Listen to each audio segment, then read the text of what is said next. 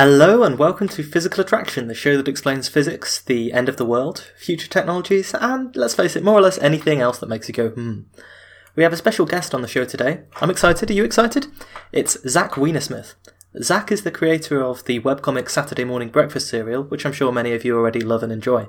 He also created the Bad Ad Hoc Hypotheses Festival, where people give ludicrous solutions to genuine scientific problems. We talk a bit about that.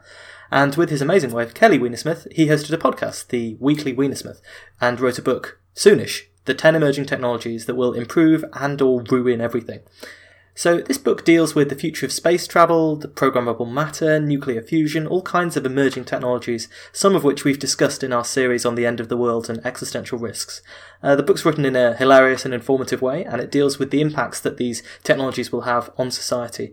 And we'll touch on just a few of them and the impacts that they'll have on society in the interview. So without further ado, here it is. So, first off, Zach, I want to thank you so much for coming on the show and also for your career so far, which has provided a lot of joy for a lot of people. So, this is mainly a show about the book Soonish, but you're probably most notorious for Saturday Morning Breakfast Cereal, which is this geeky, delightful webcomic that never fails to bring a smile to people's face. And, you know, I, I go to lectures here at Oxford and I like sitting at the back. Um, and you can see what's on everyone else's screens. And I often look down and I'll see people reading SMBC and things like that. That's very flattering. Yeah, and I also want to highlight you did this podcast which you hosted with your wife Kelly, the Weekly Weinersmith, which is on temporary hiatus, but podcasts are forever. So there's a huge archive there of you guys interviewing lots of scientists. Yes. And I just wanted to thank you for uh, communicating science in such an engaging way for so many people. Well, thank you. All of that. And uh, alongside that, another thing people should check out is that I wanted to ask about quickly before we get onto the book is the Bad Ad Hoc Hypotheses Festival. Yes. Um, where people come up with these hilariously bad solutions to real world problems. Um, so it's a great event, and people can check that out at bahfest.com. So, is there a nice sort of cinematic story as to how that idea came about, and what have been some of your highlights in hosting it? Uh, well, yeah, there kind of is. I mean, maybe not cinematic, but uh, what happened is I, I did a joke. Uh, I did a comic um, about a, a, an event. In the comic, I think it was called something like the Festival of Ad Hoc, but I don't remember. It was something much more verbose than that already verbose title. Um, but uh, we, it was, weird. So we, we, we posted a little thing to Facebook that was like, hey, if we actually made this event happen, and the, the original version was only like fake bad evolutionary theory. We said, we, if we made this happen, would you come? And we got like a shockingly good response. Like, the way Facebook works, usually you only get a response if you post some like some visual shareable thing. And this was just, yeah. a, would would you come to this? And we got this just huge response. And so a, a friend of mine who's who's formerly at my publisher at the time had sort of ins at MIT uh, through the lecture series committee, which is an undergraduate um, group that brings in speakers and shows movies, that sort of thing. And right, right. Uh, uh, they, they, set us up for uh, to my to my shock and horror, they set us up for a 500 seat venue. um, and uh, and because because I had literally uh, like literally thought maybe 30 50 people would come because it's it's it's just it's a very nerdy show. It's not just like like SMBC is nerdy, but this is like next level, yeah, next dorky. Level. Um, and so I thought we would just do like a little cute thing and say we did it. Um, and then we got 500 seats and we just worked like crazy and we actually sold out 500 seats. And then the morning before the show, I think it was, I got a call from my manager. Uh, the show was at MIT and I got a call from my manager that was like, you're not flying to Boston today. And I was like, you know, the hell I'm not. What are you talking about?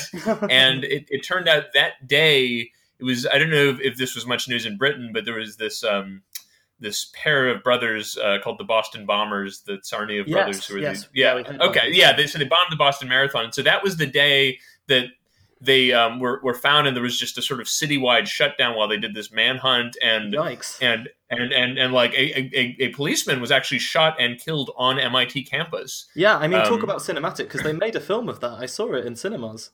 Yeah, yeah, it, it was it was really shocking, and so we just decided one, you know, it didn't feel safe um, it, at that particular moment to get you know a thousand people together or 500 people together on campus uh, at, one location where a person had literally been shot on campus. And mm-hmm. you know MIT I don't know I don't know if you know but it's a very small campus. It's, it's kind of like Imperial. It's a little tiny you know right, techie right. place. And so it's you know if someone gets shot on campus probably everyone hears it. It's, it's a very small campus. Because we just thought even if we thought it was safe it was clearly in poor taste.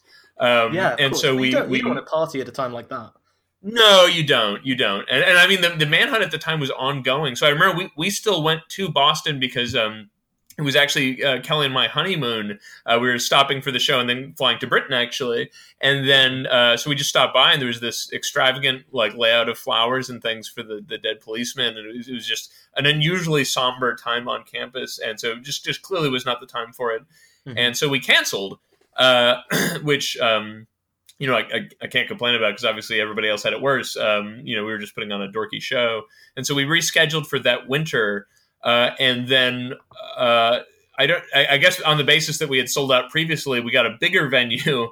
Uh, mm-hmm. so as I mentioned, we thought we only sell fifty seats, and now we had a thousand seat venue at Kresge Auditorium. Wow. Uh, with, yeah, yeah, and so we ended up.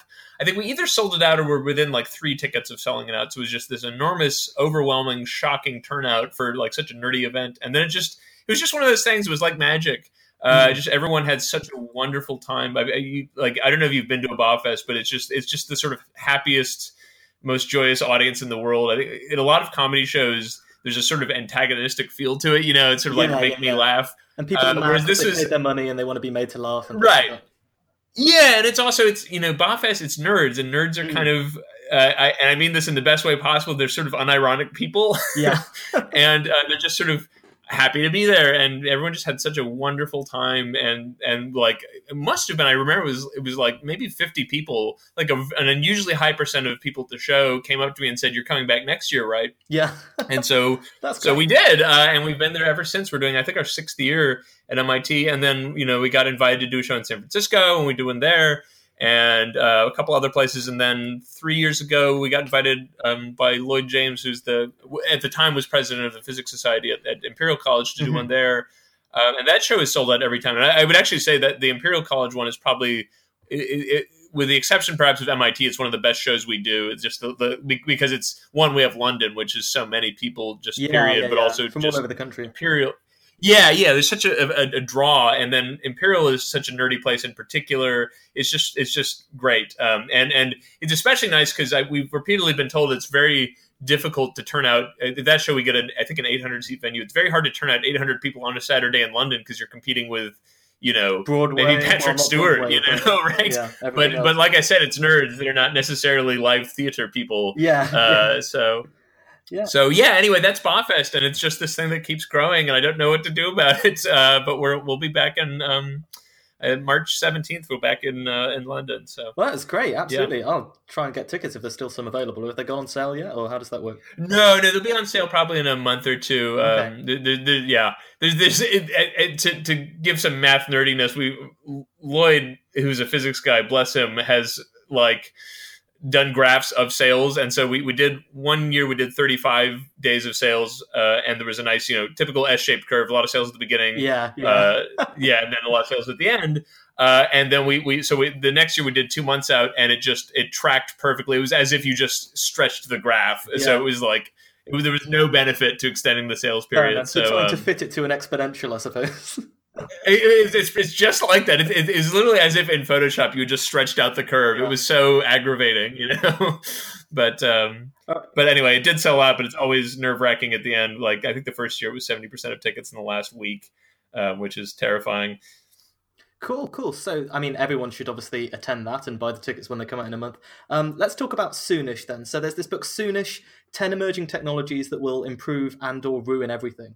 And it's this wonderful book that you co-wrote with Kelly, your wife, which tries to predict the impacts of the possible impacts of future technologies. And you have this 10 emerging technologies that you guys look at, some that people have probably heard about, you know, space travel, nuclear fusion, and some that people might not think about so much, like asteroid mining and programmable matter. And there are some that are just coming into mm-hmm. view, like nanotechnology and biotechnology as tools to manipulate the world around us. So, without wanting to pick like pick your favorite child, do some of these get you more excited than the others? Which of the technologies surprised you Oh uh, well, those are different. Quite like in, in, terms of excited, I'm I'm like I'm really into the space stuff. Mm-hmm. although actually the, the, the medical stuff is really exciting too. Um, uh, I say that as someone who is a, a victim of the American healthcare system. Yeah. Uh, it, it, would be really nice if we could drive down medical costs with technology. Um, although I'm, I'm, not terribly sanguine about that, but but um, uh, you know the the surprising fields. Actually, asteroid mining was fairly surprising, mostly in that um, we had thought, and it's usually portrayed in media, that the idea with asteroid mining is that you go sort of capture an asteroid, and the asteroid is somehow filled with very special materials, and then you bring them back and you get rich.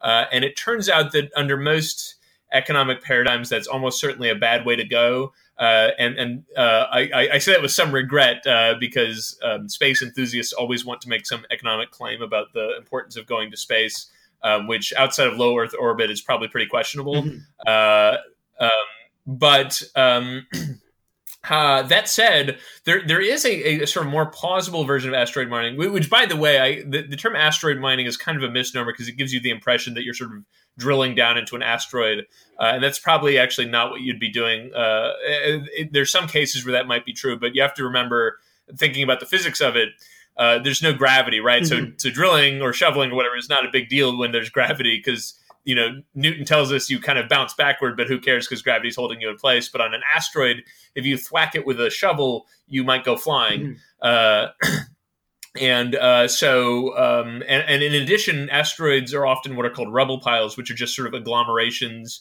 of uh, dust and rock. Uh, yeah, they're not together. held together very well, are they? I remember I was reading something. Right. I think it was in another book about how they can. We did a show about it where you can divert asteroids, and it's actually more difficult to do it by blowing them up than you'd think. Because if you blow up a bomb next to an asteroid, it doesn't necessarily deflect the whole thing. It might just split up the pile. Right, exactly. Uh, and so you can imagine if you naively said, "Well, I'm gonna I'm gonna put a drill into this asteroid," and it was a rubble pile, you just fling everything everywhere, I suppose. Yeah. Um, so, um, and and th- that's actually one of the inherent problems with asteroid mining is you kind of it, it's apparently difficult to know what you're up against. So you mm-hmm. can imagine if it's all metal, you might not want you might want something like a drill. You certainly don't want a harpoon because um, mm-hmm. then you know it might fling back at you or carry you off into space. For for for for rock, you might want a harpoon, but if it's a rubble pile, you don't want something with a lot of kinetic energy. Uh, so there, you know, you might want a net. Or there's one proposal we read to have a sort of like a, a, a um, an artificial apparatus that behaves kind of like a plant's root, sort of rooting itself into the the dust mm-hmm. um, mm-hmm. and to, to anchor you. So you kind of have to know what you're up against. Um, which is apparently a bit tricky. Unfortunately, I think people have this idea that asteroids are sort of like in Star Wars; they're just sort of big potato-shaped rocks. Um, and uh, it's just not the case. There's a lot of variety, and, and in addition, uh, asteroids tend to be spinning, um, mm-hmm. and uh, and there, there, are a couple of reasons for that um, that are physicsy. And I can't remember how much we got into this in the book, but for, for one thing, it's just like as not they don't have zero angular momentum, right? Yeah, yeah, yeah. Uh, but two, there, there's an effect uh, where essentially asteroids uptake energy and then emit it. And I, I, feel like we did not get into this into the book because it's a little too dorky. Okay, that's um, fine. You can I, get into it here. Yeah. Okay. Great. Yeah. Um, so there's this effect where an asteroid takes in energy and then emits it, and that causes it to just spin up very, very, very slightly. But if you imagine it accumulating over millions of years, mm-hmm. it adds up. So the, the, way I like to explain it, if you imagine you happen to have an asteroid shaped like a propeller, mm-hmm. uh, right, and it absorbed energy and then emitted it like in every direction, you can imagine why it would spin up. Um, and uh, there, there's an effect, and I it starts with the letter Y, but I can't remember. I think it's named after a Russian guy, and I unfortunately I can't remember it. Yeah. Um, but, but, okay. but, but, but which means that asteroids tend to um, tend to develop spin over time, which which you can imagine you know is already makes it tough to land on something that's small and spinning. But then if you add in that you're in microgravity, mm-hmm. it's it's even trickier still. Um, so so capturing an asteroid is, is quite a bit easier uh, or quite a bit harder than it, it might sound at first blush. Um, and in addition, uh, economically thinking about it, economics we, we refer to it as like the dream crusher of engineering projects. Yeah, uh, because it's not enough to say, "Hey, asteroids." You, will often hear in media, and we, we do mention this in our book, and it's true. Just to give you a sort of backdrop, you could say something like, "Well, in a in a big asteroid, there's you know." A trillion dollars worth of iron or platinum, or, or platinum. Like that, yeah. yeah, platinum is often mentioned. I don't know why, um, but I mean, it is there. But like, you know it's it's in Earth too, and that's the important thing, right? So it's like you can say there's a trillion dollars worth of platinum, but it's it's equally reasonable to say like if um, we went to the country and we dug a thousand miles deep, there'd be you know X trillion dollars worth of of whatever material, and it's true. It's just not very interesting, yeah. right? Because like because it's millions expensive. of dollars of gold dissolved in the sea, but you can't get at it because it's so diffuse. exactly. Yeah, the, the issue is cost of getting it. And it turns out going to capture an asteroid, uh, even under extremely favorable future circumstances, is still quite expensive. Yeah. Um, so, um, uh, and there, there are other concerns too. Um, well, so anyway, let me get to the good side of it. Uh, you know, they, I, I, should say a lot of our book is, I, I don't want to say pessimism, but I will say skepticism. Realism. Um, realism. That yeah realist. I'm a realist. Um and but we, we try to say we're optimistic skeptics. We we want to know what the truth is but we we also want to go to space. Yeah. um and so the, the the optimistic side of it is if you ever want to build like a sort of galaxy ship like a giant star trekky spaceship or you just want a giant space settlement um uh, the asteroid belt's not the worst way to go. So, uh, since this is a physics podcast, let's talk about gravity wells. Yeah. Um, so we don't, we don't we don't get too much into this in the book, but the, the, the metaphor I like to I, I I don't usually like analogies, but I feel like gravity as a well is a really good, really deep analogy. Um, and so the way we like to explain it when we're lecturing is if you imagine a huge open plain that is ha- is is pocked with a small number of very deep wells. Uh, in the analogy, the wells are planets, uh, and the plain is is open space. And so, and, I mean, they're very far apart from each other. Say they're a thousand miles from each other. Um, but but the, the real hard part is the wells are maybe 10,000 miles deep, right? So it's like you imagine if you're Earth in this analogy, you're at the bottom of the well. Mhm. Um, so the really hard part, if you want to go to some other well, is not running across the plain. That's relatively easy. It's getting out of the well, in the first place. Yeah. Exactly. Yeah, and that's that's the thing people don't realize. Once you're in open space, everything's pretty easy. There's nothing dragging you down. So the the, the the the the kind of counterintuitive case we give in the book is if you want to fling an object from Phobos or Deimos, Deimos, I mean, uh, the, the moons of Mm. Mars, it takes less energy than doing the same thing from the moon. Uh, if you want to fling from those moons to Earth, that takes less energy than flinging from Earth's moon to Earth. Right, Yeah. because Earth's moon is quite large. Phobos and Deimos are they're, they're so small they can't even keep a spherical shape. They're sort of potato shaped. Mhm. Um, and so the point is the, the, the whole energy expenditure happens uh, when you're leaving the object. Uh, going through space, there's there's basically no energy expenditure unless you want to boost your speed, or you know you lose a slight amount of energy to bumping into like you know like like the the, the minuscule amount of hydrogen floating around in, in space. yeah. um, Debris and junk uh, and things. Yeah, right, exactly. But so to go back to our analogy, suppose you want to not just go from one well to another, but you want to sort of go in style. Uh, you want to bring a lot of apparatus with you. You know, um, you want to build a big space, I don't know, tank or big space cruiser. Um, then, if you want to do that, the only way right now uh, is you boost materials from the bottom of the well. So you you can imagine. Remember, we said the expense is getting it up well now you've you've, you've got a lot of expense because you're you're having to boost every bit of your your cruise ship from the bottom of the well but you can imagine if somewhere in the plain there's a big pile of junk um, the big pile of say like rocks iron ore what have you then you might say you know it might be cheaper if we can figure out a way to use the junk um, it's not as convenient as say boosting up a pre-built rocket ship from the factory at the bottom of the well. I'm stretching the analogy a little bit, um, but um, but if we can use the junk, it would be so much cheaper. If we can, all we'd have to boost up is one factory, and then we, if we can use the junk, then uh, we can make a giant ship, right? So like you really your, your best hope perhaps of building a big Star Trekky type ship or a giant um, I don't know like mega hotel in space somewhere might be um, reusing that junk. The problem is then if you're never going to take it out of space, you have to be able to refine everything in it in space. And it just turns out a lot of the refining process, a lot of the industrial processes we use on Earth uh, depend on the existence of gravity. Yeah. Um, and so, burning stuff yeah, too. Right, right. So there, there, um, there's a guy named John Lewis who wrote. A, I think he's a ge- geologist, and he wrote a book about sort of uh, well, asteroid mining in general, but had a section on in general, you know, chemical processes you could substitute. But obviously, that's not ideal um, compared to just using gravity to sort things. Um, so, uh, but you know, if you could overcome that stuff, there's like forty percent worth of a planet out there in the asteroids. That's you know, if you want to build the Death Star, that might be the way to go. Uh, so uh, that's that's the that's the optimistic case. Again, there's not clearly an economic value in doing it, but it would be really cool. You would think that future civilizations, if they're going to get out there and explore and create probes that can explore the galaxy and so on, like these Mhm. von Neumann self-replicating probes, Yeah, right, yeah. out there. You have to learn how to uh, make good use of the stuff that's already escaped from Earth's gravitational potential well, I guess, rather than Exactly. dreams of building a huge, uh, massive, ten times bigger shuttle launcher and lifting it up into outer space. Exactly. one of the things that really interested me about the book is um, the nature of predicting technologies because there are, you can divide predictions into two classes, right? There's there's people who extrapolate things that already exist, like saying Moore's law will carry on and computers will keep getting faster, and then there's some other things that are closer to science fiction technology that rely on breakthroughs that we essentially haven't anticipated yet, that we haven't started on yet, like mm-hmm. something like near light speed travel or artificial superintelligence, nanofabrication machines, and it's very difficult to know the distance between where we are now and where we'll be to get these sci-fi technologies that we can imagine that don't necessarily exist.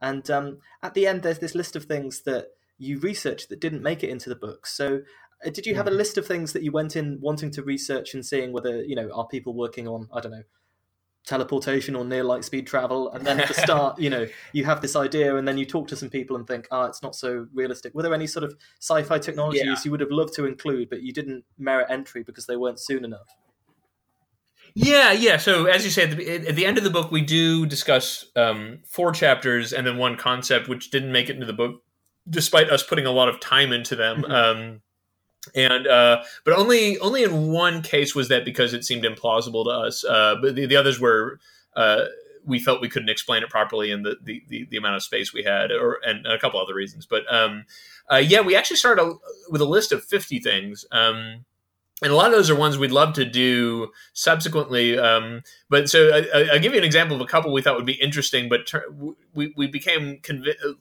not entirely convinced that there was a real field of study there. Not that there couldn't be, but that there wasn't yet necessarily. Sure, sure. So one that was one that was interesting was this like could you redirect a hurricane or, or sort of generally speaking control the weather because mm-hmm. um, you can imagine especially a thing in the, the southeastern us like pretty regularly a hurricane will do you know billions of dollars of damage like we, we actually used to live in houston as of a year ago and they got hit yeah, by hurricane wow. harvey and i think they're still tallying up the damage it's going to be in the billions of dollars mm-hmm. or I, well i should say 10 to the ninth dollars for for clarity yeah. um, uh, and uh, ten to the ninth amounts of dollars. Uh, but um, cheaper to divert. But but yeah, so you can right. You can imagine like so the the, the sort of I, I don't want to say upside to that, but the, the the from from a calculating perspective, the upside is well that means you've got a lot of money to work with if you can deflect it, right? So like Houston's a big city, but it's only you know maybe fifty or hundred miles across. So you if you if you could deflect the angle at which an, a hurricane approached, you know you you could if you had a process to do that, you could spend a billion dollars and still come out ahead. Mm-hmm. I mean, assuming people were willing to coordinate resources at the government level, which at least in the U.S. is questionable. But assuming you could, uh, you know, that that could be pretty exciting. Um, and and there are a couple of proposals we read uh, about you know ways to sort of suck the energy out of a hurricane. One of which was something like if you dump many, many, many, many, many tons of of just ice in onto the top of the water. I guess just I, I don't understand hurricane systems well enough. It's not something I research deeply, but I guess the general idea is you're just sucking energy out of the system. A similar proposal we saw was was some sort of system, and I don't understand how this sur- survives hurricane winds, but the idea was you sort of have a if you imagine like a big tube that runs from the surface to way down below where it's much cooler and much less um, w- much less kinetic you know it's not moving around like the surfaces. And the idea is you sort of pump from one to the other so you keep pumping up this cold water to the surface and it kind of has a similar effect to the ice cubes i guess. Um, but so we, our, our sense was there really is not a developed field there so much. Like and this is kind of true of space elevators, but space elevators have been around as a concept longer. A, a lot of these fields seem like they're basically developed by you know emeritus scientists mm-hmm. who've like you know not, didn't want to take on the burden of doing something crazy until they were like in their 60s. Mm-hmm. Um, and so it seemed like there was a little of that with the weather control stuff, but there wasn't maybe enough for us to to work on, even though it might be interesting. Um, uh, there, there's another field which I, I, I, thought might be interesting, but apparently doesn't even exist, which is something like ultra advanced economic forecasting. You know, like like uh, you know, there's talk about with, with weather again that maybe in 40 years from now you'd, you'd be able to model it really really well. I mean, up to the limits of what chaos allows, mm-hmm. uh, which could be really exciting. I mean, uh, uh, you know, and not to mention the, the, economic value of that level of forecasting. But I, I think economics will probably never be there because it's a sort of self-interfering system. Mm-hmm. You know, once you know what the forecast is, you, you change your behavior. Um, yeah, I mean, the uh, difference that strikes me straight away is, as you say, obviously the forecast changes the behavior, but also in physics, in weather, we have the underlying equations, right? It's the Navier-Stokes equation, right. more or less, and that turns out to be incredibly difficult to solve. But at least we know what it is. Whereas for economics, people would argue yeah. about, you know, what all the numbers should be in the uh, economic equation, and you can't you can't solve it by uh, testing things on a mini economy and sort of scaling it up. and determining all the parameters. Yeah, that's exactly it. Yeah, I mean, you, you, yeah, you, you, you, you can create those mini economies, and they're very interesting. And I'm, I'm, I'm, I'm of the view that you know economics is valuable Yeah. uh, as as a scientific field, uh, but um, but yeah, uh, as as a predictive field. Uh, it's a little trickier, and that's not necessarily a strike against it per se. I mean, it's, it's true of like evolution. It's hard to predict the future of evolution, uh, but we know it's true, and we know certain things about it.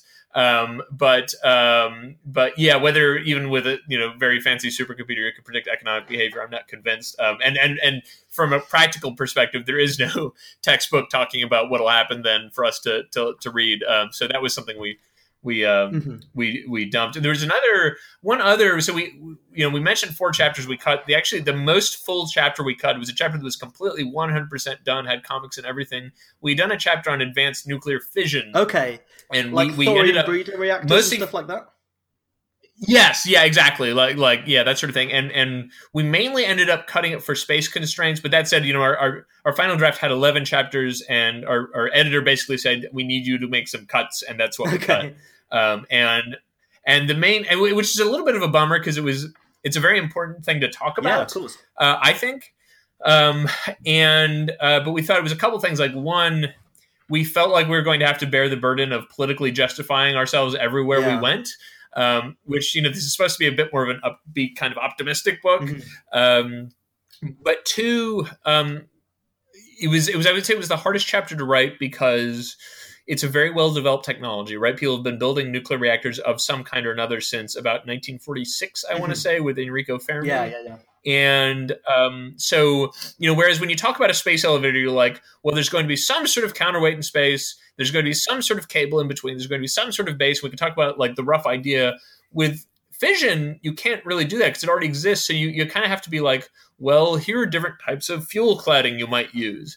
And here, you know, you might use fast neutrons or slow neutrons, and the, the differences are kind of technical and frankly a bit boring. I mean, I as a nerd, it, it's interesting to me, but um, but it's very sort of nitty gritty, ticky tacky stuff. Um, I see what you mean. fascinating stuff, but but Sorry, there's there's there's less ahead. speculation and there's less things could go this Right. way and there's a bit more technical information about well you're going to want this uh, particular type of osmium alloy for the neutron shield and things like that. And if you have a book exactly, it's of that, exactly it might that. not necessarily appeal to people who aren't uh, nuclear. I, I think so. It's a bit of a slog, yeah, and it's also you know there's this category called fourth generation nuclear reactors, which sounds like oh man, it's going to be exciting. When you dig in, like a lot of the differences are things like we'll have better safety features, Yeah. uh, and we'll use computers instead of analog readouts you know like we'll we'll get up to the 1990s in terms of technology.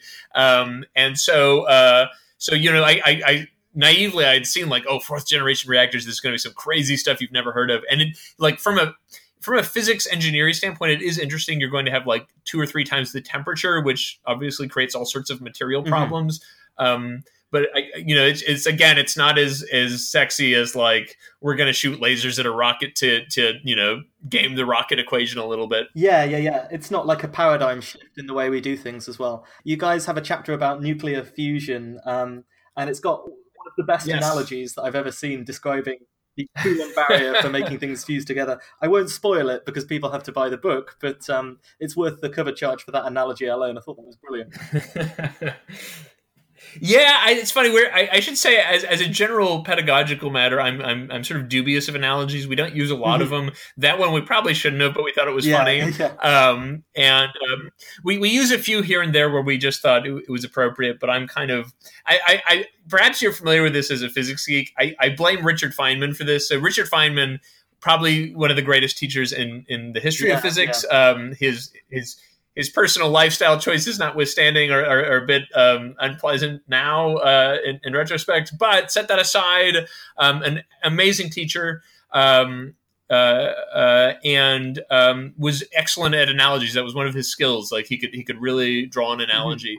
Um, and so I think there's now this thing where sort of culturally in the culture of physics, what you're supposed to do to demonstrate pedagogical He's come up with a virtuosity is to come up with analogies. Yeah, and and I think unfortunately it can be very misleading. I, I've actually I remember in particular, I had a very a woman I thought of as an excellent chemistry teacher, but she had this analogy about like electron orbitals as rooms in a hotel, and I remember thinking like it's really not that wildly complicated to understand mm. electron orbitals, you know, like in terms of what they are. Uh, and now I'm like trying to think about what goes on at a hotel instead of how it yeah. works. Um, and and so I, I think you know, as a pedagogical tool, analogies I think are pretty overrated.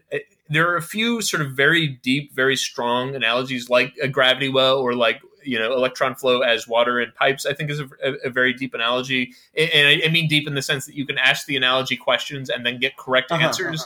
Uh-huh. Um, uh, but but so I'm, I'm, I'm really I should be walking back the analogy we used in that physics chapter because it's not a, an analogy you can ask questions of, but it, we we thought it was cute. But um, but but so we don't use too many. We, we try to be a little bit careful. Um, uh, uh, but, sure. I'm, I'm, I'm going too far afield, I guess. Sure. I mean, I guess the issue is that an analogy contains it contains some of the information that you're trying to convey, but it also contains some other information that you don't right. necessarily want to convey. That people might come up to it if they say, like, well, if it's yeah. a hotel room, what happens when the hotel's overbooked, or if the hotel burns down, or something like that. Th- that's exactly what it's like. That's exactly it. So I'll, I'll give you, um, you know, uh, uh, what part of why I think well, the water and pipes analogy is a really deep analogy. Uh, um, is, is, is I actually actually have a little story about it. Um, I'll try to do quickly, which was um, as as any you know uh, physics student, you, you hear these analogies and you start wanting to break yeah. them, you know.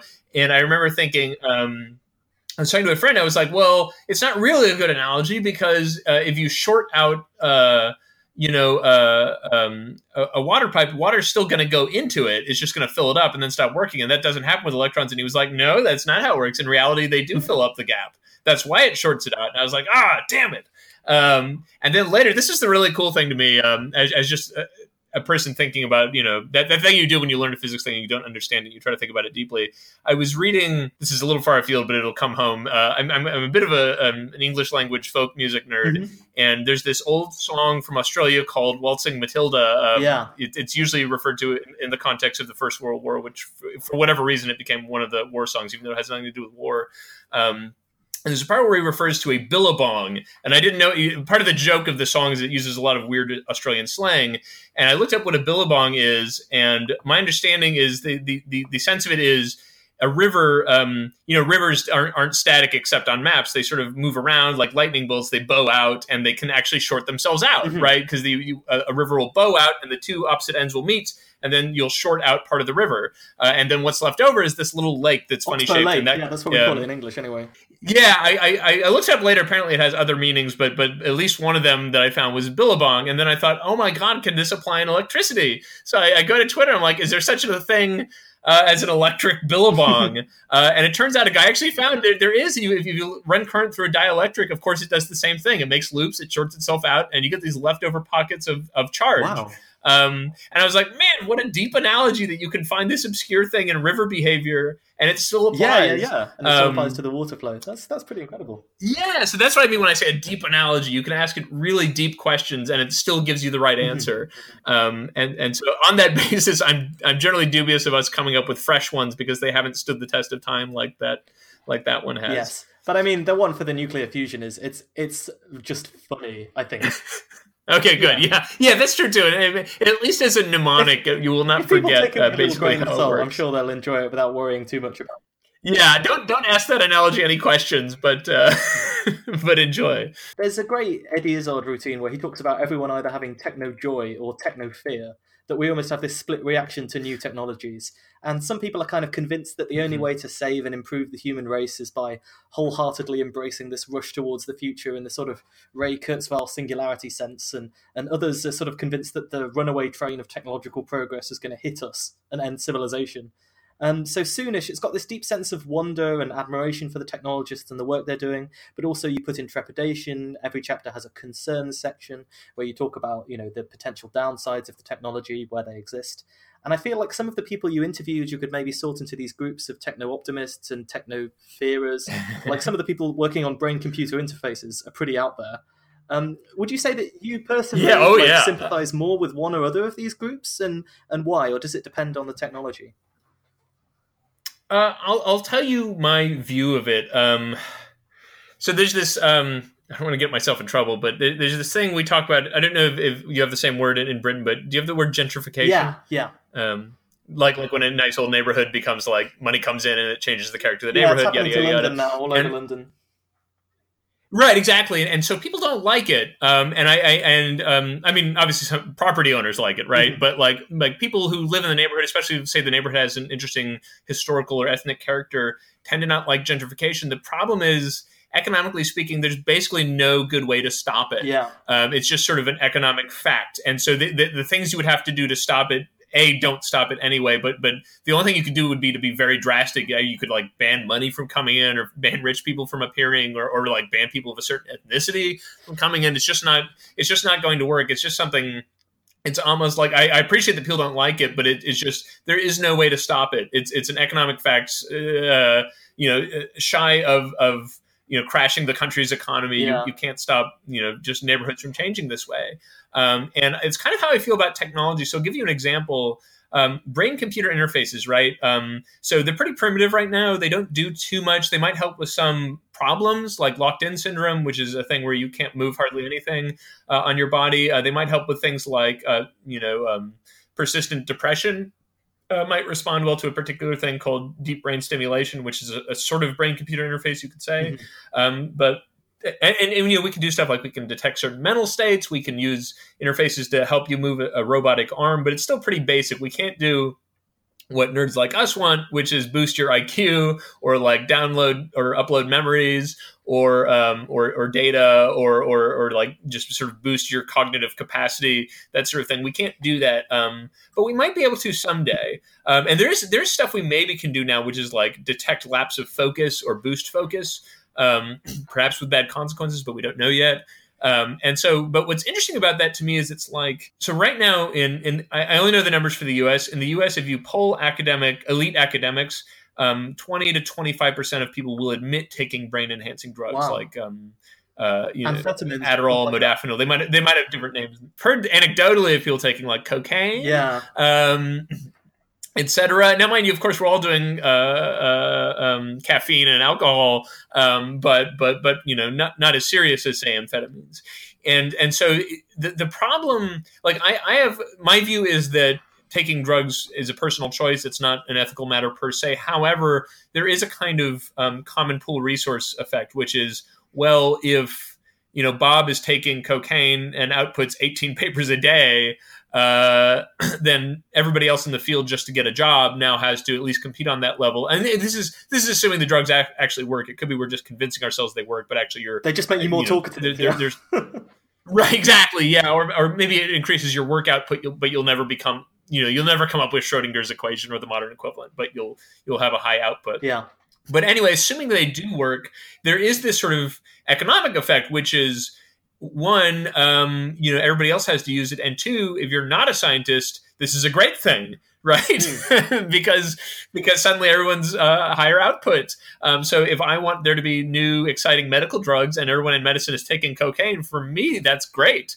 Uh, um, because the drugs will come faster. This is again assuming it works. Um, and so with a brain computer interface, you've got to imagine. Well, if you have a little piece of surgery you can do to put a chip or whatever in, that boosts your IQ 20 points, man, that's pretty cool. Uh, uh, and if you're an academic, like, look, uh, the, the evidence is pretty well in. If you have 20 more points IQ, you're you're probably more productive. You're probably happier. You probably attract a better mate. uh, you're probably less likely to commit crimes. You're more pro-social. Um, I hate to, you know, I don't want to be like a bigot or, or about this, but the, you know, there's pretty robust evidence uh, that people who are smarter than me are better people on, on certain metrics, um, uh, or at least I, I don't want to say better people. I want to say like like let's say more economically, more societally uh, useful people. people. or some weird. Yeah, exactly. The more useful. That's the that's the nice. That's the pleasantly ugly way to say it. Yeah. More useful people from an economic perspective, and so. Um, and then you'd get this arms race, right? So if you can imagine, physics is already quite competitive, mm-hmm. and and the people in it tend to be quite intelligent. Um, and so, but if if one person can you know jump ahead by getting the the, the Einstein surgery. Now everybody's going to want to do it, it, both because of like ego, but also because of wanting to keep a job. Um, mm-hmm. and and so that's that's I would say that's actually the nice version. Let me give you the ugly version. We read a serious proposal. Um, which was you can imagine you work a regular job, not say like an aspirational job, just a job you do because you, you need a paycheck. Uh, and and you have a machine in your head that detects when you're lapsing in focus and potentially outputs that to your boss. Yeah. Uh, and your boss says, "Hey, uh, I detected that you were you were not focusing between you know minutes, uh, you know, uh, you know, uh, nine o'clock and ten o'clock. Uh, what gives?" Um, and uh, and and worse, you might be able to even have a little apparatus that zaps you back into focus, um, which now, the, the, the, the not so bad version of that is there are some jobs where that might be reasonable, like a jet pilot or someone working a dangerous factory job. You might you might willingly do that. Um, but but in general, that sounds pretty dystopic to me.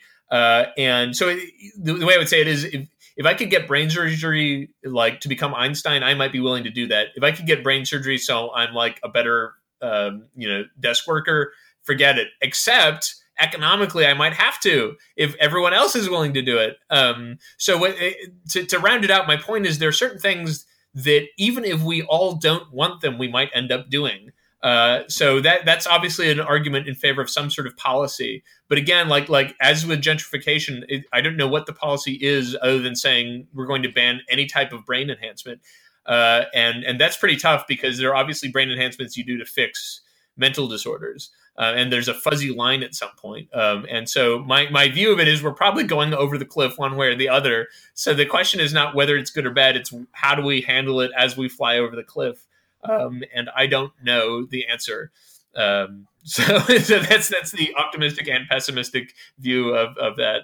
It, it, when you talk to people who look into things like superintelligence, they have a very similar view to this, where they're saying things like the only way that we can see there not being a superintelligence or an intelligence explosion in terms of AI is if we have an Orwellian state that just bans certain kinds of AI research forever. That's the only sort of stable equilibrium right. where we can stop this technological train from coming uh, off the rails, I guess. So, I mean, when we're looking at the social impact of these technologies, it seems like we're in this race, right, between our morality and the institutions in our society, mm-hmm. trying to keep up with the impact that the new technologies are going to have on society.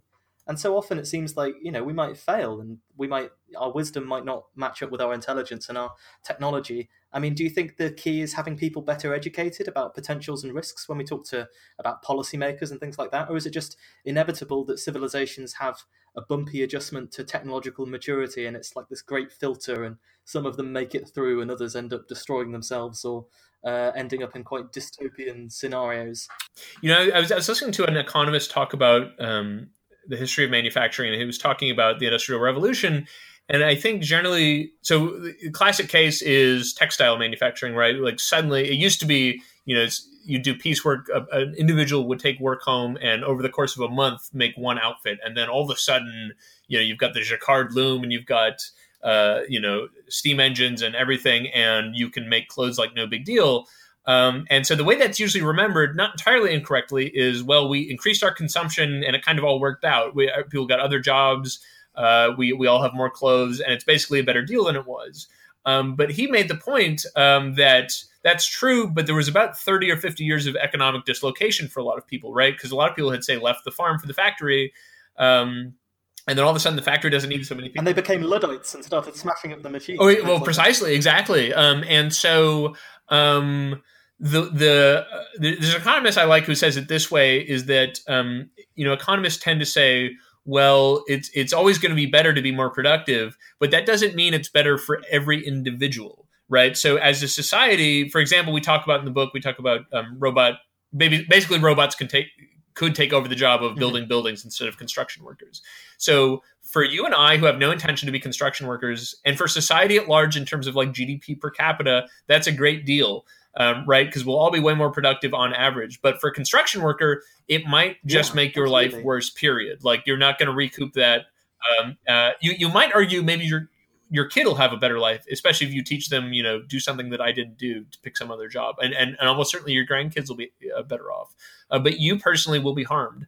Um, and so I think that's probably the case with a lot of these technologies. Um, so the, the policy argument as well, um, what you can say then is if we know like self-driving cars are going to displace uh, again, I don't know the numbers in Britain. I think in the U.S. it's like something like five to seven percent of jobs have to do with driving cars or driving yeah. vehicles of some sort. And in the long term, people are saying fifty percent automated and all this kind of thing. So it's a very relevant debate right, right now when people are anticipating this.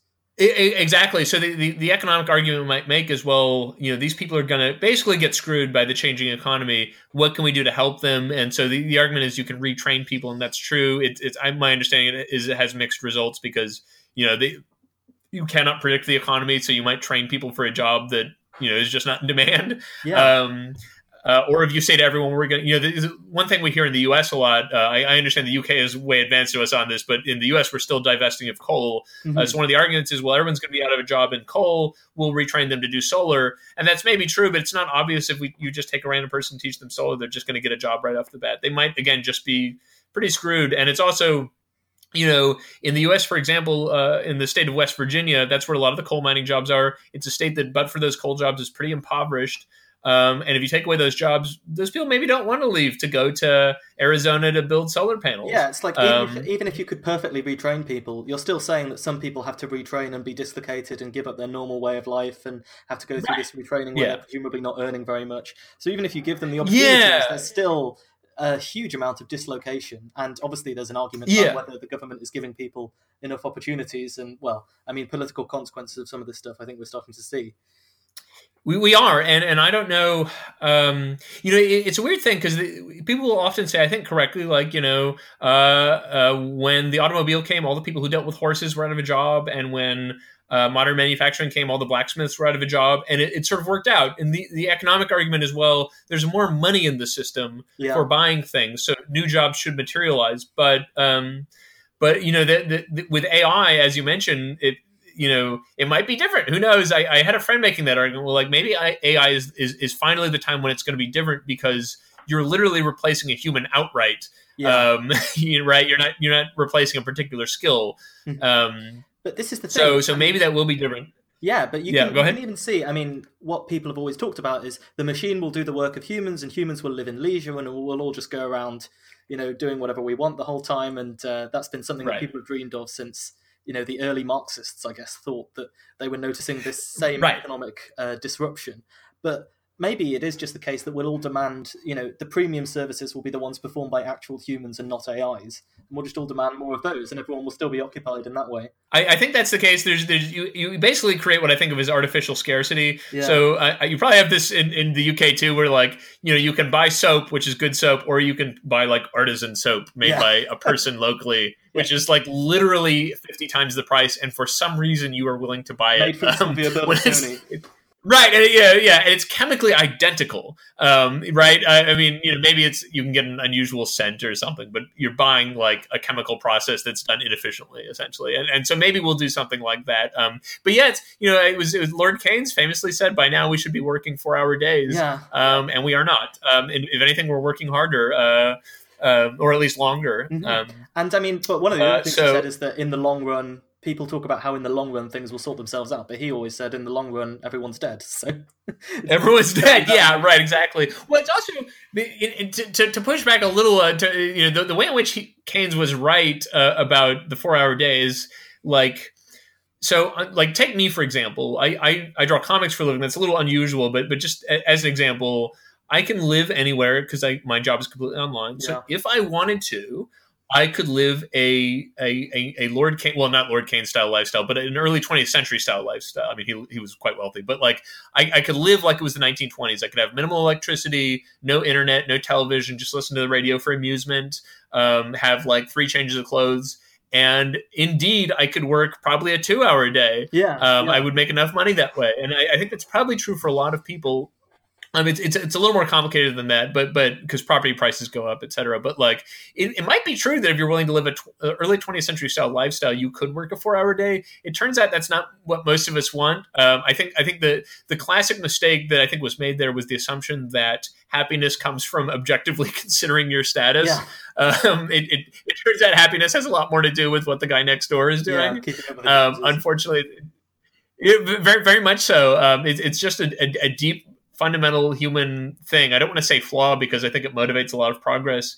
Um, but but the way I like to say it is, and, and you got to think about this viscerally. Would you rather be the richest person in a middle class neighborhood or the poorest person in a rich neighborhood? And I think most people, when they, they just get a gut reaction, you'd rather be the rich person. Yeah. Uh, in, in, in the poor, right? You'd rather be the richest person uh, in the, the the the middle class neighborhood, even though so to speak, objectively you're better off being even richer, but the poorest person in a rich neighborhood. You you know, it's just it's just how humans are. I, yeah, so I'm, I'm dubious about the whole you know lifetime of leisure thing. I I I I, I just think humans always want the most money so they can get more stuff um, or whatever it is, or, or they can even just say, I have more money, whatever it is. Yeah, um, I mean, we can think of some uh, examples it- of people who are like that, right? Who have every possible convenience that they could want and yet still somehow Mhm. seem driven to attain other things.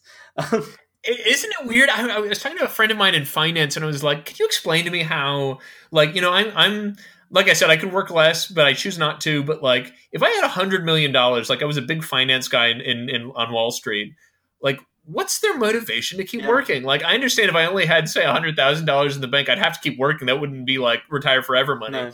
But if I had a hundred million, you could not only stop working, but you could like you could just put it in an investment and you'd still make more money than most people make yearly. You could just live out your life and do nothing all the time. Or or, or again, like devote your life to a sort of like Keynesian philosophical Pursue whatever it leisure. is you want. Read your books, go to the theater, that kind of. Right, and and yet people keep working in finance, which seems to me rather dreary. Uh, but he said it's just you know there, there's this sort of motivation to be the best, uh, and and and at least to an extent in that field, the best is the person with the most money. Yeah. And I Um, guess, you know, if they were the kind of people who were going to be happy at some point and quit, they probably wouldn't be where they are in the uh, Right. hierarchy of. I think that's correct. Yeah, people. yeah, exa- that's that's exactly it. Uh, that's exactly it. So I don't know. Humans are are are are we're, we're in, in a way sort of alien to ourselves. We don't understand our own motivations well, yeah. um, and so I think a lot of the questions we ask about why we do things depend on a nice sort of rosy view of what we think we are. Absolutely. Uh, and you're looking behind the curtain when you yeah. do that. So, if we could just talk a Yeah. little bit about one of the particular topics in the book. Um, one of them, I think, that with Elon Musk and SpaceX is generating a lot of interest at the moment. Um, it's space flight. And in Yes. previous and future episodes of this show, we've talked about some of the more exotic ideas for interstellar travel. Like there was this Starshot project that I think is still going on, where probes are accelerated by pulse lasers. And then you can do things that are a little bit more on the physics side, like um, where you do some calculations on a piece of paper and don't think too much about the details. And then you can imagine having an antimatter drive and something like that. But for moving around inside our solar system, you don't necessarily need anything quite like that. It's an immense hmm. engineering challenge, but it's one that people are giving this serious thought to. So, I mean, what are the kind of what's the current cutting edge of the field in terms of going to space? The problems with going to space, given that it took eight years from the first person in space to the first person on the moon, reasonable extrapolation would say we have a moon base, but of course that's not how it works. And uh, yeah. Uh, so let me, yeah, let, let me let me take a little of the glamour off of Apollo, and then I'll, I'll, I'll talk about the cutting edge. So like okay, the Apollo program. Uh, I, I hate to bring economics into this again, but again, it's the dream crusher, right? So at the height of Apollo, it was eating that NASA, which was mostly doing Apollo at the time, was eating I think 4.4 percent of the U.S. discretionary budget, which is a colossal amount of money. It's it's Yeah. it's substantially more than we, as a percentage, spend now on all of our research spending. yeah, Um, and of course, you know, in absolute numbers, we um, we spend more. But a good way to say it is, we, you know, obviously the U.S. economy is quite a bit larger than it was in 1969. Mhm. Um, but we spent twice as much in real dollars in the late 60s as we do now on all of NASA. We spent that Wow. much on Apollo. Um, it was a a colossal, insane amount of money to get uh, a couple guys to run around on the moon. And I'm not against it. I think it's amazing. Um, but the, the way I think, I think the proper lens on Apollo is that it was kind of like, um, if you can imagine someone discovered the steam engine in ancient Rome, it's kind of like that. We, we kind of got to peek ahead Yeah. for a second um, uh, because of a confluence of very weird events. Because of like the the you know the fact that Wernher von Braun got all this money for the Nazis to make rockets to bomb London, yeah, and then we stole him to the U.S. and gave him even more money. And then there was this thing called the Cold War where we wanted to show up the Soviets, Yeah. and then.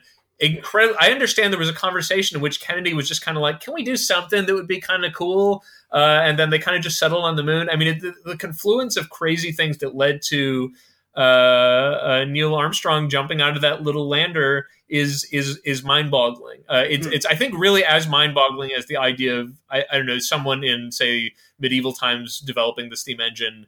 Uh, uh, it, it, it's just it's it's it's a thing out of time. It's it's in some alternate universe. It's someone's writing an alternate history about that time we got the moon landing in the 60s. Mhm. Um, it should not have happened. And an economically dispassionate person uh, would have said when Apollo was happening, they're not going to let us do this again too many more times. yeah. Um, so uh, because there's no money in, in, in the moon, uh, there, there, there, there I, I, I, that's that's the, the glamour I want to take off of this. There's, there's no obvious reason, economically speaking, to build a space base. It doesn't, you know, it's not going to make your house bigger. It's not going to make your food better. It's not going to make you more productive at work. It's just going to make you happy.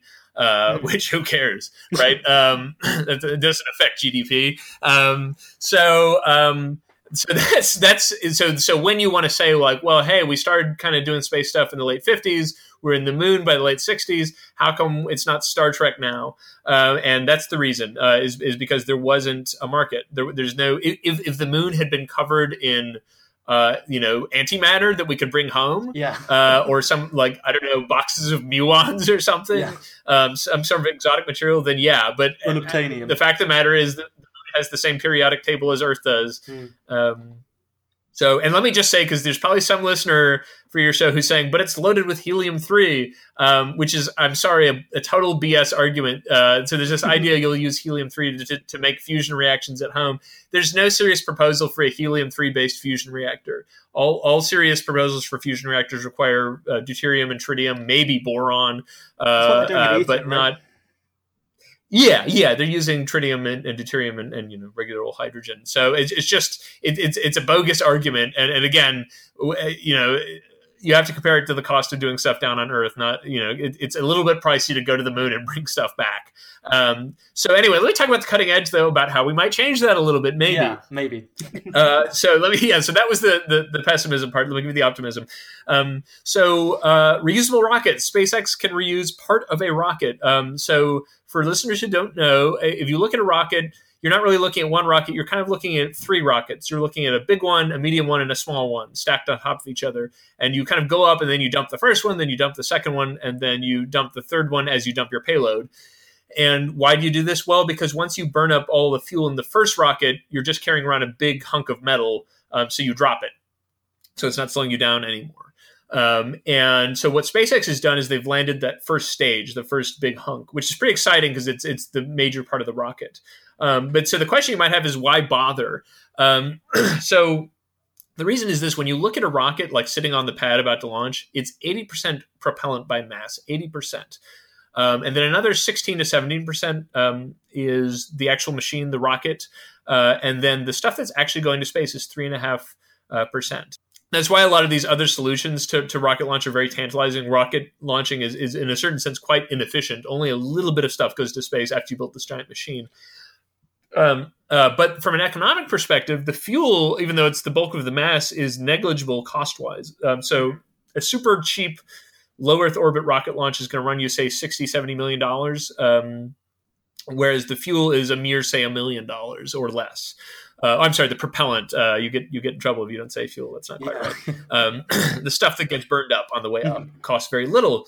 Um, so you can imagine it's sort of like um, if, if every time you took an airplane flight from uh, London to Los Angeles, um, instead of just landing, you jumped out of the plane and exploded the uh, the, the airplane. Uh, the tickets would cost quite a bit more. Yeah.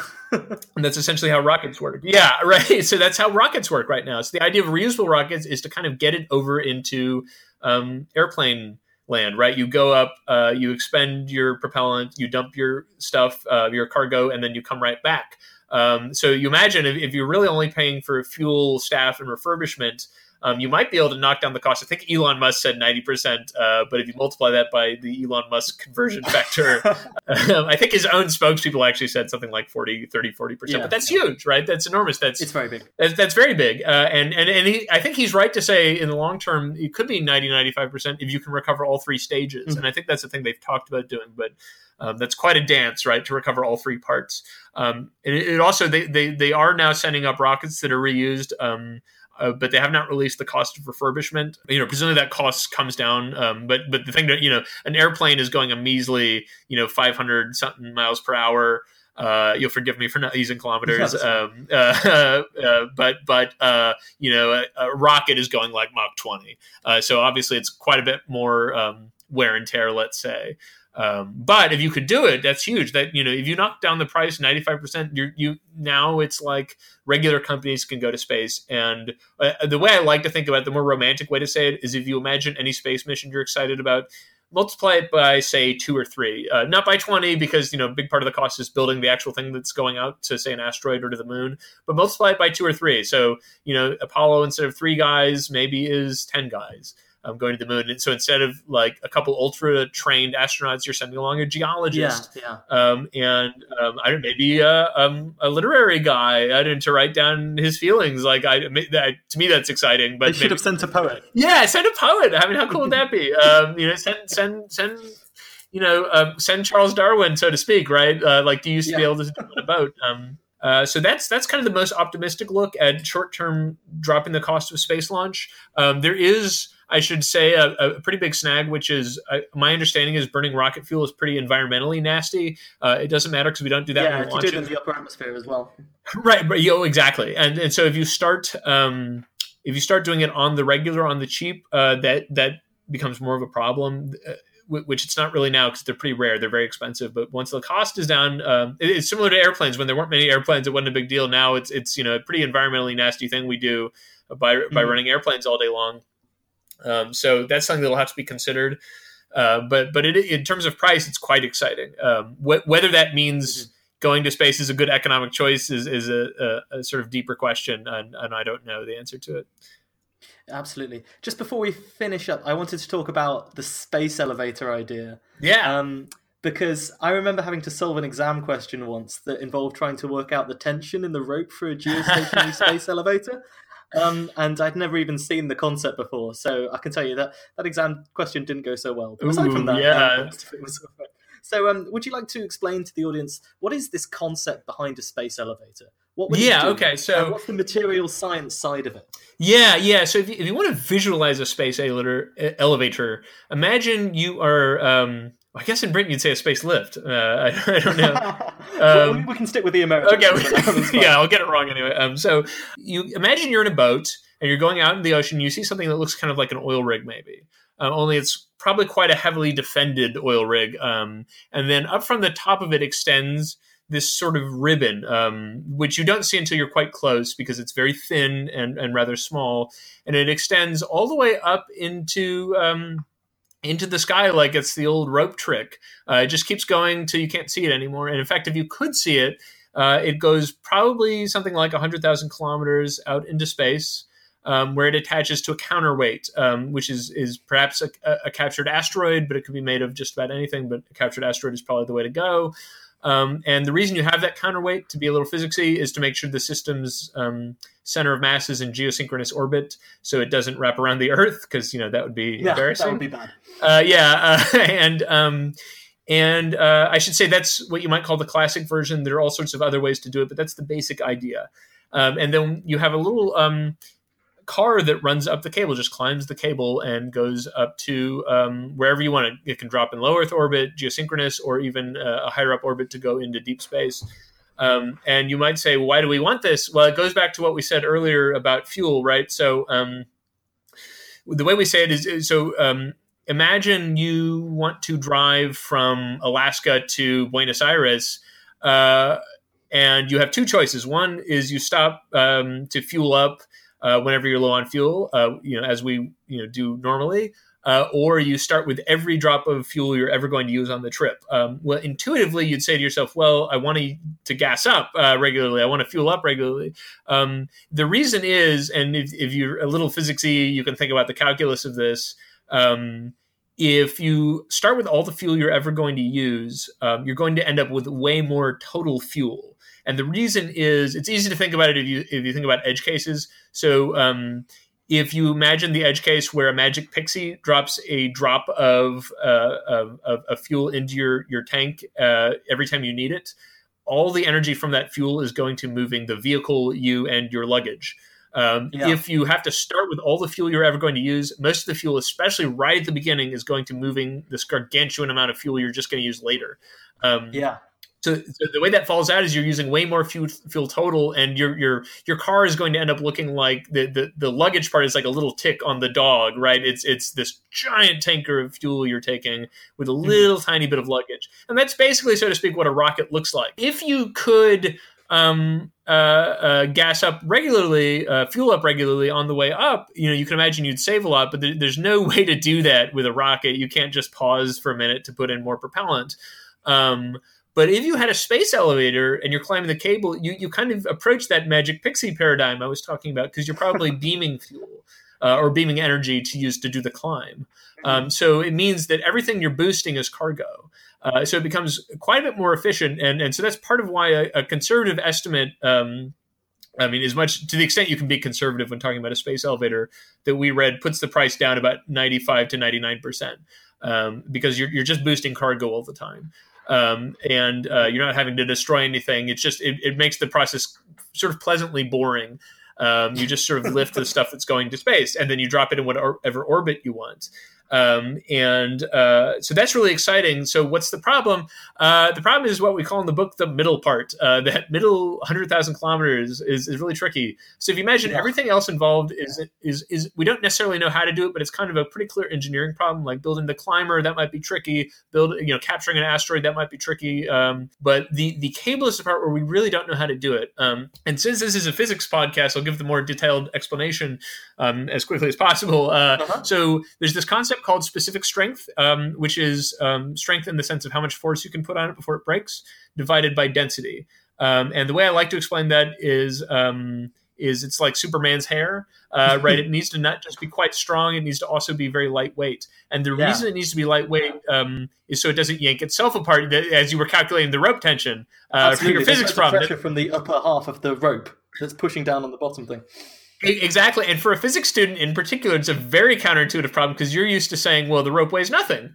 Um, uh, but but the way I like to explain that is if, if you're up on a cliff and your friend falls 10 feet down or uh, three, three meters down, um, and, and, you're holding the rope, the main thing you care about is how much your friend weighs. Like, how, have they been on a good diet lately? Yeah. Um, but if if the cable falls down a cliff that's uh, you know uh, a thousand kilometers long and they're at the bottom, the only thing you care about is how much the rope weighs per meter, because yeah. um, uh, it's it's going to pull itself apart. It'll and it's the same with the cable, front. right? You've got so much cable, you really have to worry about how much it weighs per unit of length. Um, mm-hmm. And so you need a material that's not just super strong; it's quite lightweight. So people will say, "Well, what about Kevlar?" Kevlar is about one twentieth of the quantity of specific strength you need. So what can we use? You ask. Well, there's a candidate material called carbon nanotubes um, which is um, if, if, well, you, probably your listeners are familiar with graphene, which is of course going to fix everything everywhere. Yeah. Um, and uh, graphene, if you want to visualize it, imagine a honeycomb of carbon atoms and just one atom thick, and it's quite strong and has other neat features. But anyway, if you if you fold it up into the shape of a straw, you connect the the two ends of the hexagonal plane uh, you get these straws, um, these these these tubes, uh, and it turns out they have a, a, wildly high specific strength. Perhaps not high enough, I should add, but high enough to be potentially the right material. Um, and the problem is the the longest ones we can make are about about uh, uh one and a half meters um, which is is not quite uh, hundred thousand kilometers. Not quite. Um, and, and and to, order of magnitude. No, and to, quite matching that. no, no, and to give you a sense of how hard the problem is, you have to imagine you're literally making a molecule that's hundred thousand kilometers long. It's a very hard yeah, problem. Yeah. Um, and and the, the other thing to realize is that any any error along the line uh, lowers your specific strength at a particular point and yeah, it's as weak increases as weak as link, right? It, precisely. And so, uh, yeah, any, anywhere it breaks, whoever is in the cable car is going to have a bad day. Yeah. Um, and and whoever you know whoever funded the project is going to be a little upset. Really um, yeah, yeah, and so it also answers the question you might ask, which is, could we weave together little nanotubes? And the answer is no, because now you're lowering the specific strength and introducing errors. Yeah, the weave in between is the is now the weakest point, and that has to be strong, strong enough to lift the whole cable. I mean, I got the sense when I was exactly. reading this part of the book that almost part of this issue was that there was no motivation to make earthly materials this strong for any earthly reason. And that's going to be a big problem. It's got to be very specifically designed for this stuff. You can't piggyback on someone else's R and D budget. Right. So, so uh, a thing I like to uh, uh, mention in in the context of that is like, so you know, Tesla and another a number of other companies, but Tesla is the popular company, mm-hmm. is um, is putting out electric cars. Well, part of why they can do that is because there was all this money and R and D put into making better, smaller um, lithium ion batteries, and it wasn't with cars in mind, right? It was it was for gadgets, Yeah. right? Yeah, specifically phones and laptops, but you know, yeah, gadgets in general. Just you know, having a little dense onboard power source that's relatively safe. Um, a lot of money was put into that, and and the, the, the really important thing to note is not just that, that there was a market for it, but that there was a market for slight improvements, right? Yeah. So if you're choosing between two phones and one has like five or ten percent better battery battery life, that that is a, a- decision point that might change your mind. Um, and, and it's the same with computers. We're really stupid about this. We'll, we'll buy a five percent better computer. We'll junk an old one. We'll buy like the new iPhone that's just slightly better, and it costs a, a fortune, uh, but we'll do it because we want the slightly better specs. Um, and so yeah, it's like that with Tesla. It's like these these batteries got better and better and better until it got to where you could take a tiny little roadster and pack it full of them, and you could you could have an electric car that was actually a halfway decent electric car. Yeah. Um, and so um, with space elevators, you need some industry to do that for long carbon nanotubes, and it doesn't exist yet. Uh, there, there's you know there, there there's obviously a market for nanotubes. Um, co- composite materials uh, uh, need nanotubes, um, but there is not a market uh, for ever longer um, uh, uh, carbon nanotubes. So um, yeah, and, and there's not a market for iterative success. Yeah. uh, iterative increases. And so this is what you really need won't- as a technologist, isn't it? Is a is a market for these stepping stones along the way to where you want to get to. It reminds me, I worked over the summer for a guy who was uh, looking to make these humanoid robots, and I spent a lot of time asking the question, you know, why don't we have humanoid robots? And the answer is actually like a humanoid robot that's that can't do things better than a human is almost worthless. You know, there's no there's no need to have a very slow moving thing. It's a novelty like Asimo, but you know, Asimo is not being employed to do anything uh, particularly important, and so you have this issue. Yeah, yeah, so, like- of profitability along the way. Right. We, we actually found like the most disappointing paper ever was about, um, uh, uh, and then I guess I should wrap this up. But um, we, we did this chapter I mentioned earlier about um, uh, robots taking over construction Yeah. work. And so you might imagine uh, the, the ground zero for that is Japan, not just because Japan has this weird robot thing, but like also The uh, aging the median age in Japan is Yeah. Right. The median age, I think, is like 46 or 47. For I, I, I don't know what it is in the UK. In the US, I think it's like 38. Yeah, Uh, Japan is, is the oldest nation in the world uh, on a median basis. Um, and so clearly you need more workers and they're not coming fast. Mm. And so they're very interested in robots. Um, and there's this paper, apparently in the 80s and 90s, there was a lot of excitement about this idea of construction robots. And we found this paper that said essentially it was a wash. Like you hire a construction bot to help with whatever. And by the time I guess the human has figured out how to work it and has dealt with all the problems of dealing with a robot, uh, you haven't come out ahead. yeah, Um, so it's like you've gone to all this effort and you you it, it, you just get nothing. It's just like a human construction worker knows how to do a lot of really complicated jobs from a computing perspective. I mean, they don't maybe look complicated, hmm. you know, to you, but even something as simple as putting mortar on a brick is actually, in terms of like a visual visuospatial task. yeah. There's this section in the book where they have to deal with the mortar gradually hardening and putting things on, and you know, I didn't appreciate that. I must admit, I was a bit chauvinistic about it, but it's actually a very detailed It- skill. it's yeah, it's true. Well, yeah, well, it's it, the, the specific way we like to talk about it is it's not just that it's detailed; it's that it's it's the rule set you would use to determine what the hell's going on with your mortar is quite involved. As opposed to so the example we use in the book is like uh, th- there's this concept called Moravec's paradox, named after this Yeah. um, researcher named Hans Moravec. Uh, and, and the idea is like, suppose you want to multiply two gigantic numbers by each other. Like a computer is really good at that, and you're really bad at it. It might literally take you a week if the numbers are big enough, and you probably just made so many errors, right? Yeah, absolutely. um, and but but you can intuitively realize even if you know nothing about math that if you had to explain it to a computer how to do it the, the amount of things you'd have to explain is pretty narrow. You'd just be like well you take this number do repeated addition with that number and then if you have any overflow into the next digit add it to the, the digit that follows blah blah blah. It's a pretty pretty simple rule set. Um, even if even if offhand you don't know how to explain it it's you, you can recognize it's pretty simple. Yeah, an algorithm if that you tell the explain- Right, exactly. And if you want to explain to a computer, like, tell me whether um, you know something is an apple or a pear, which a human can do pretty easily. Yeah, Um, even like a ten year old can do re- really quite easily, probably by just looking. Um, it, that's a pretty hard thing to explain to a computer.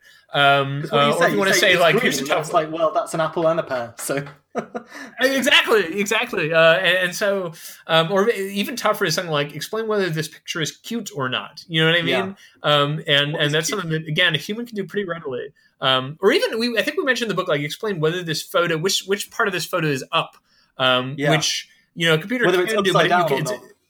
Right.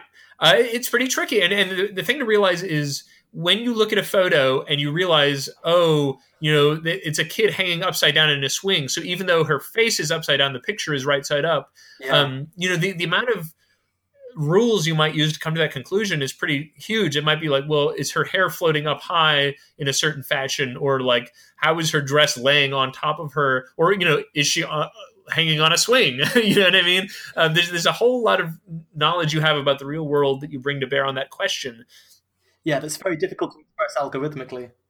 Oh no, this is part of the problem that people have when they're talking about having a super intelligent AI. Is there's all kinds of intuitive concepts that we can think about, like human happiness and the right thing to do and morality and so on. But when it comes to actually getting a formalized definition for those to put into a robot, how on earth do you do that? You know, and that's what a big load of philosophers here at Oxford and in other places are thinking about.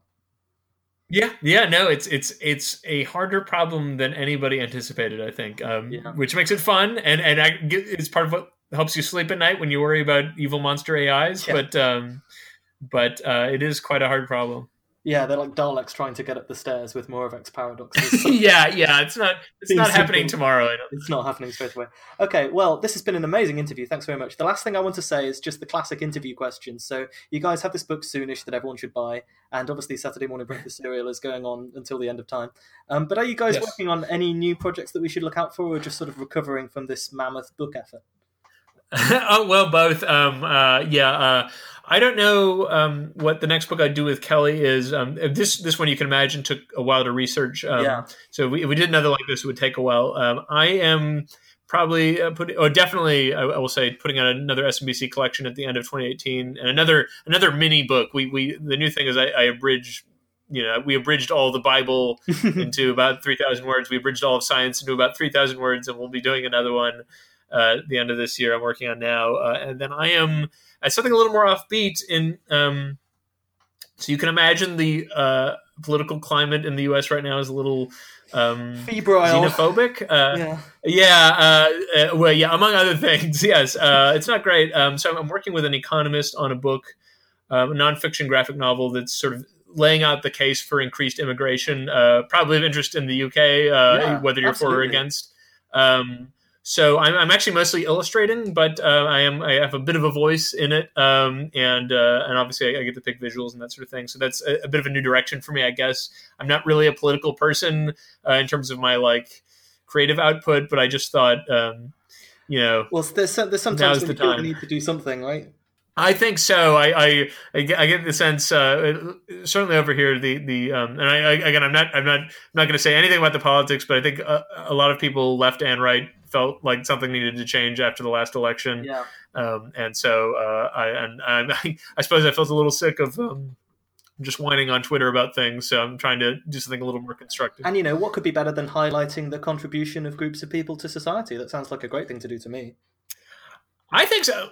Immigrants are a really good deal. It's unfortunately un- under recognized. Um, i- like all, all, all the stats are in favor of immigrants. The only immigrants who don't net contribute to the economy are like no high school education 80 year olds Yeah. uh, who come. They, they're a burden, fine, Yeah. but like pretty much everyone else is a net positive uh, uh, uh, in, in just about every way. Um, it was easy. I'm getting into the politics, I guess, but anyway, that's what I'm up to.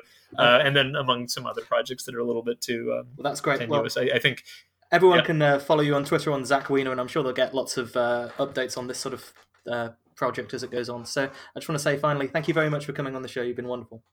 Yeah, thanks. Thanks for having me. It's been a lot of fun.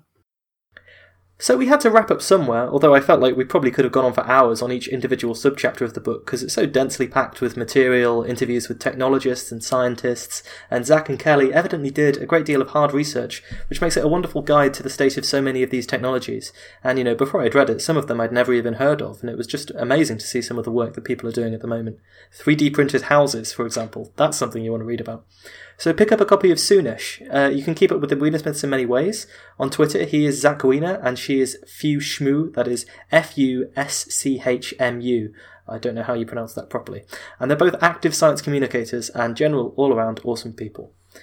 And then there's all the stuff you can do for me. So our series of episodes on the end of the world, it continues. We've covered so far earthquakes, supervolcanoes, things that go boom in outer space, overpopulation, running out of fossil fuels, natural and genetically engineered pandemics, and artificial intelligence. Which means that of our top 10, we're moving into the top 2. You can find all of these episodes and all future episodes at www.physicspodcast.com or search on Facebook, Twitter, whatever for physical attraction. You'll find us there. You can follow the show on Twitter at PhysicsPod. You can subscribe to us on iTunes, listen on Spotify, YouTube, wherever you get your podcasts, and plenty of places you don't. The next few episodes, just to give you an idea of the plan, will be interview episodes. We're talking to Britt Wray about CRISPR, de extinction, and biotechnology, and Stuart Armstrong, a researcher into AI safety here at Oxford. And then we'll head into our top two apocalypse scenarios next year, and then it's back to physics. So, on that subject, we've got shows on Newton, particle physics, superconductors, all kinds of wonderful stuff lined up for 2018. I'm going to keep this show going for a while. If there's a show you'd like to hear, or a guest you'd like to hear from, or comments, questions, concerns, you can go to physicspodcast.com, contact me using the form there, I read all of those. There's also the option to throw us a couple of dollars if you enjoyed the show and want to help us keep the lights on. Thanks to Zach for coming on the show, and thanks to you for listening. Until next time, Stay safe.